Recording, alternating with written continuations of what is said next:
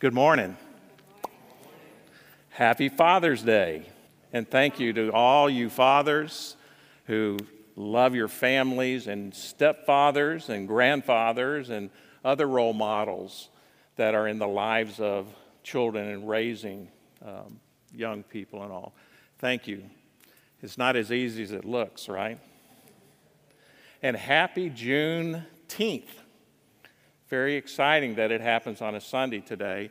And a lot of my message is going to be connected uh, with, that, with that topic as well. So, very excited about that.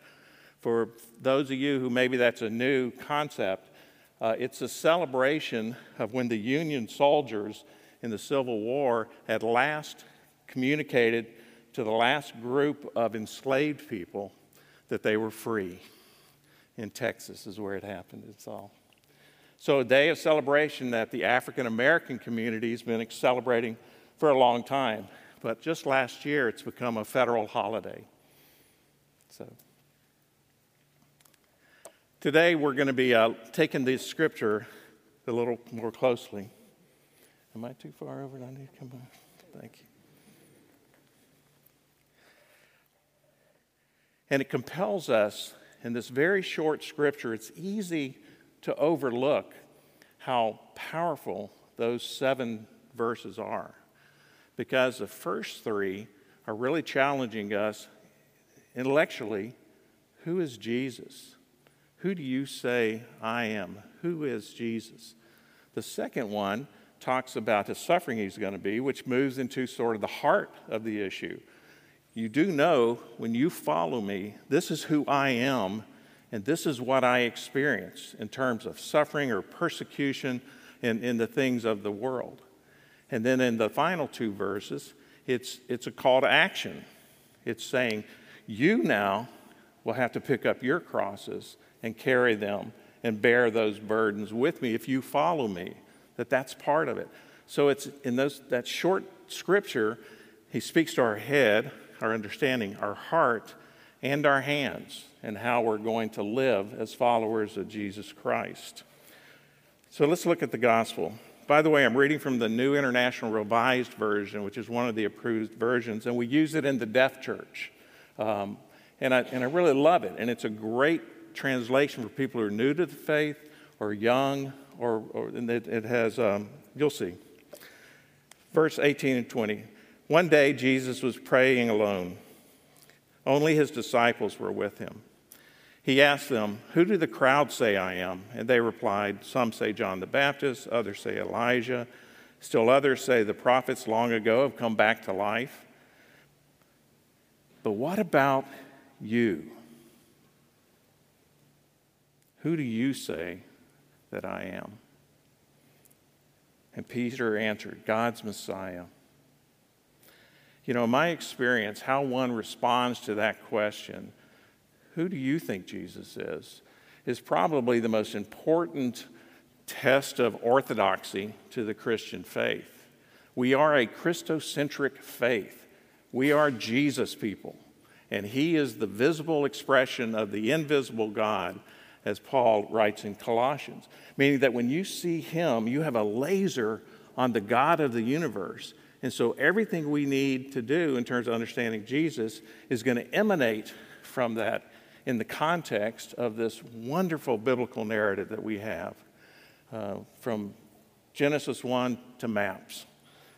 So when we think about the world that Jesus came into, we think about it that he came into a very different environment. He was born to a people, a small group who had been oppressed, uh, had experienced oppression for 400 years in a foreign land and we're struggling to come through. But the reality is, his message and who he is spread into a world, a pagan world, much like ours today, where there's hedonism, where there's this, all this pleasure seeking, where there's rampant greed, where there's violence, where there's war, that that moved around the planet. Two billion people today claim to, to be a follower of Jesus.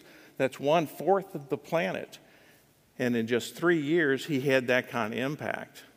That alone says a lot about who Jesus is. He's exactly who he said he is. He's fully God and he's fully man. In some ways, that's a question of intellect. It's also the easiest of the three questions to ask. Well, we've had 2,000 years of, of figuring this out. We've had it revealed to us by the God of the universe. So we've, we've kind of got that one nailed. That's not up really for a vote in terms of what we think about Jesus. It has been revealed to us. Our responsibility is to understand it and contextualize it and to move it to the next generation. And this is what happened in the deaf world is that the Christian faith almost became extinguished out of the deaf world. They talk about 2 to 5% of the deaf claim a relationship with Christ. And it's because of the fact that we lost a generation and even one generation, then that next generation it just it starts to disappear. Now the good news is that God is working a revival in the deaf world and we're very very excited to see what's happened over the last 20 years. Now, you belong to the power you choose to obey, Paul tells us in Romans.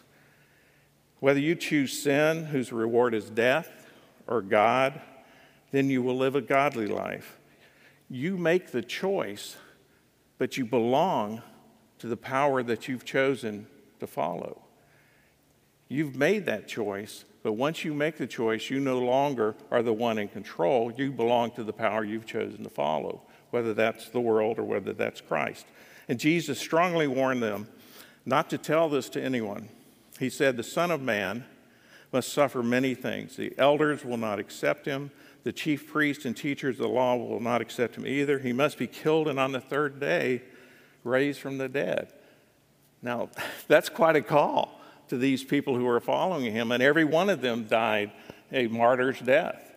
But at this point, they're still hoping that he's going to call in the forces and that they're going to have a new kingdom. So, whose we are defines who we are. We think we make that choice, but in all reality, we belong to the choices we've made. And that's what determines our, our future. You can have two people at the beginning of their life look very similar, and they're moving in a different direction because of the choices that we make. And if we truly follow Jesus, we're going to experience persecution, we're going to experience rejection. But we're becoming more and more like Christ. Now, interestingly, when the Christ comes again as king, listen, listen how he's going to be as a conquering king. All right, we're going to get our enemies. And what's he say? He's going to set all things right, and he will wipe away the tear from every eye, and death shall be no more. Neither shall there be mourning or crying nor pain anymore, for the former things have passed away. So, even in his glory and his power, he is a God of mercy and justice. The former things that are passing away are the things that we are called to resist now on this earth. Thy kingdom come, thy will be done on earth as it is in heaven. Now, I've been aware of the wrongness of social and of racial inequities since I was a young child and throughout all my life. Lots of different experiences. We're going to tell you a story about one of them in a little bit. That's over half a century that I've been paying attention and working and recognizing that the, the issues we have, all our children we've adopted. And I look back at my childhood and the police dogs attacking peaceful marchers working, walking for civil rights, for the right to vote and I look back at the, the horrible violence that was instituted against these different communities of color, particularly the African American community, mob violence, segregated water fountains and restrooms. And one was right here on 13th Street at J.M. Fields, if anybody remembers that. And when I was six years old. We didn't start learning to read until a little after that, back in the day. When, when I was young and we went in J.M. Fields and I went in to get a drink of water. And my brother, who was a little older, he said, Bob, don't drink from that. That says non whites only. And so my mother intervened and said, You go right ahead. Bob, that drink from that fountain. And said, People are people. And they shouldn't even have segregated fountains in the first place. So my parents, those little words that my mother would ne- probably never even hardly remember having told me had such an impact on my life. Is that people are people, and, and there shouldn't be these things that divide us and that keep us away from each other. As the world of Christ gets darker, the light of Christ becomes clearer and bolder. No one has any control over what life they're born into, what skin color they have, what language they have, what culture they have, who raises them, the kinds of things that happen to their native language. But these are the things that bring us either privilege or exclusion. Yet that's the very thing that Jesus said No, my kingdom is that you love God, you love your neighbor as yourself. And he gave the commandment the night before he went to the cross love one another. I add this commandment. Maria Brown is a, a Jamaican colleague of mine from um, in deaf ministry, very close friend for 15 years. Different countries, different ages, different cultures. She's black, I'm white.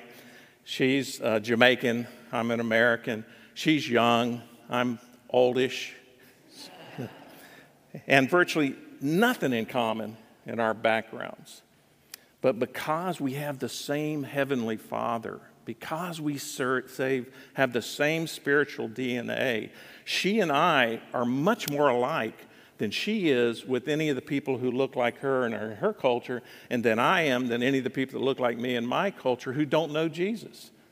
That He is the, the, removes the dividing wall of hostility and brings us together. Now, I promise that there are lots of people in this room who know exactly what I'm talking about, who've been in other countries and met Christians there. And you come across folks and you think, wow, we come from such different backgrounds, but we just, we feel like we've known each other all our life. Well, there's a part of that that's true because you're a brother and a sister and that you have that kind of care for each other. The other part of that is that these friendships in other countries, especially, come as part of being the global Anglican church. Most Anglicans in the world are in Africa, in Nigeria, by far the most um, of the Anglicans. And thank goodness that they took us under their care during this very difficult time about 10 years ago. And our liturgy brings us together as brothers and sisters. So, shouldn't we hold that same value within our families and within our neighborhoods and within Facebook friends?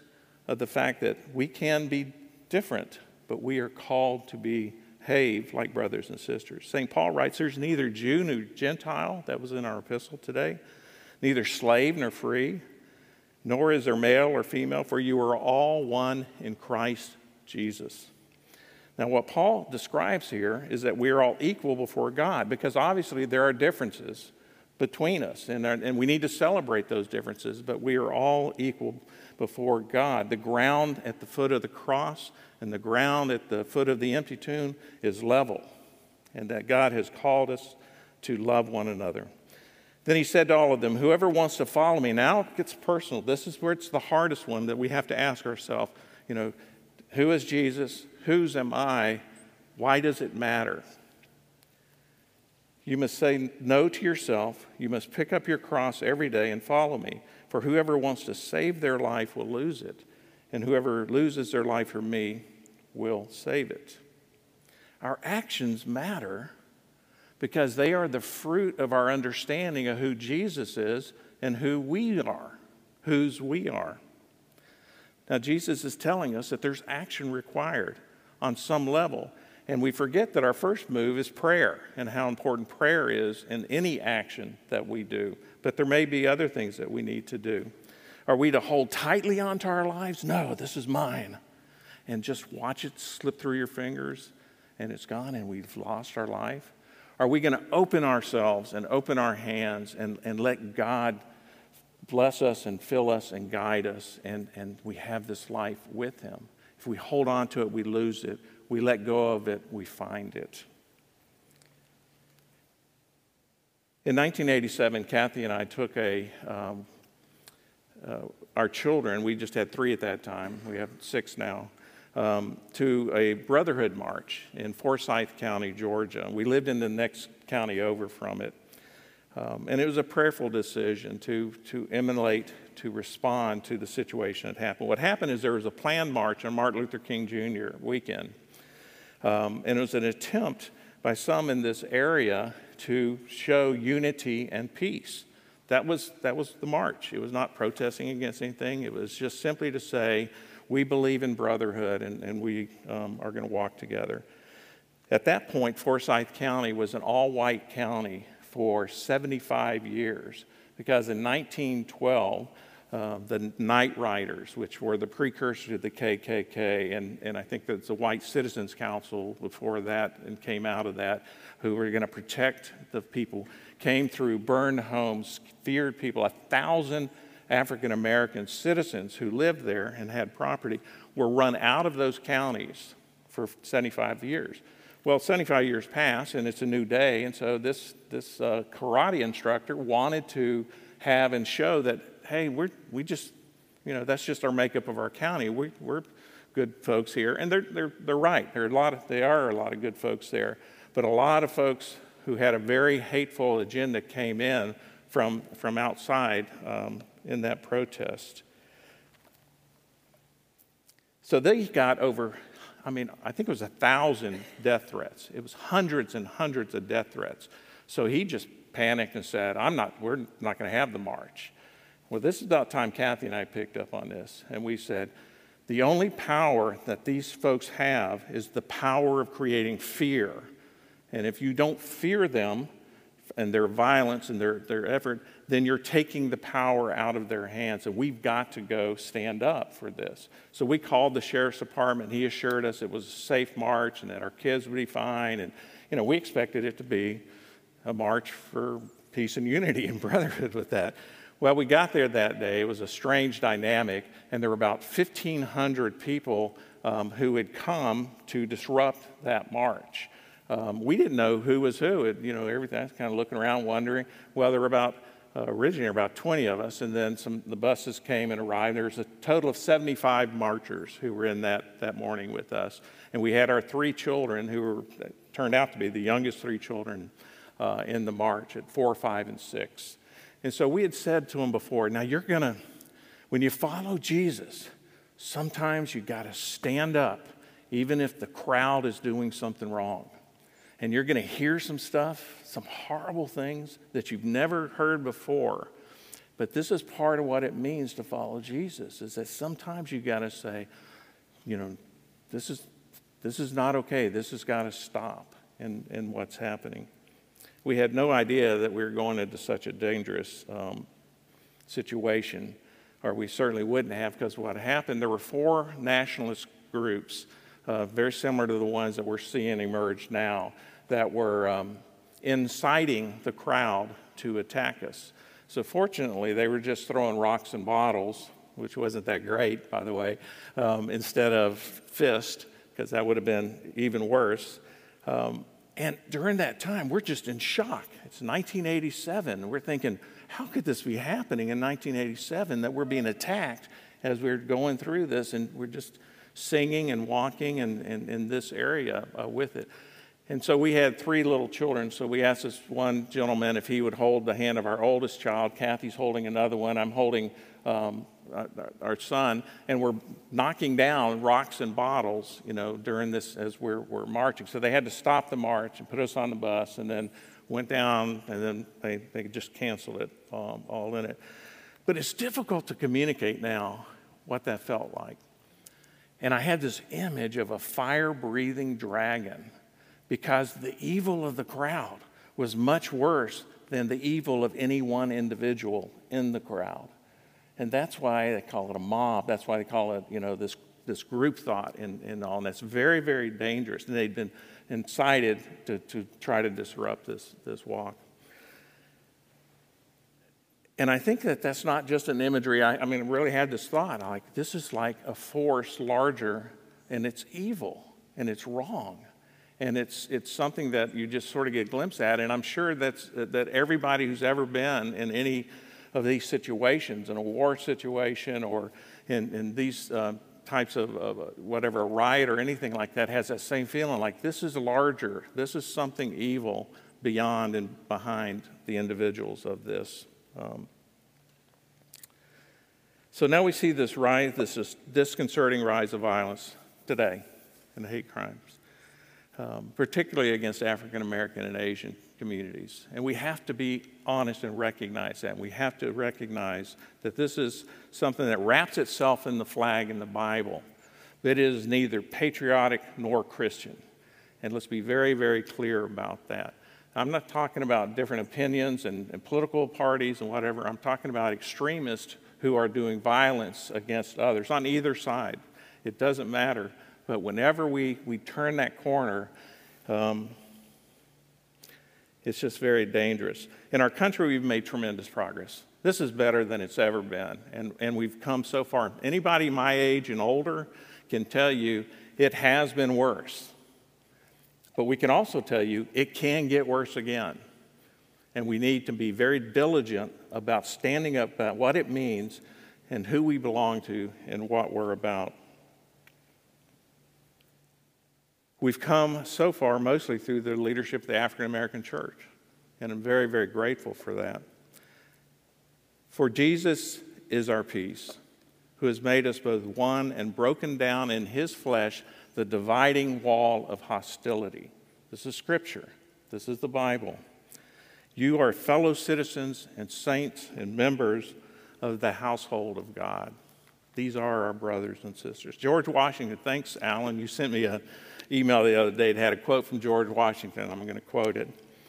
He makes the same point in his prayer. This is George Washington the, at the founding of our country. And he's praying to God, dispose us all to do justice, to love mercy, to demean ourselves with that charity, humility, pacific temper of mind. And pacific means peaceful in character or intent. He was an Anglican, and you know how we love words. And so, this much of our history we should be proud of. There's so much we should be proud of. This is a wonderful country. Never have so many had so much for so long. And never have we enjoyed the freedom and the safety that we have um, to, to live in this country. But we have to also be honest about the things that we wish we'd done differently.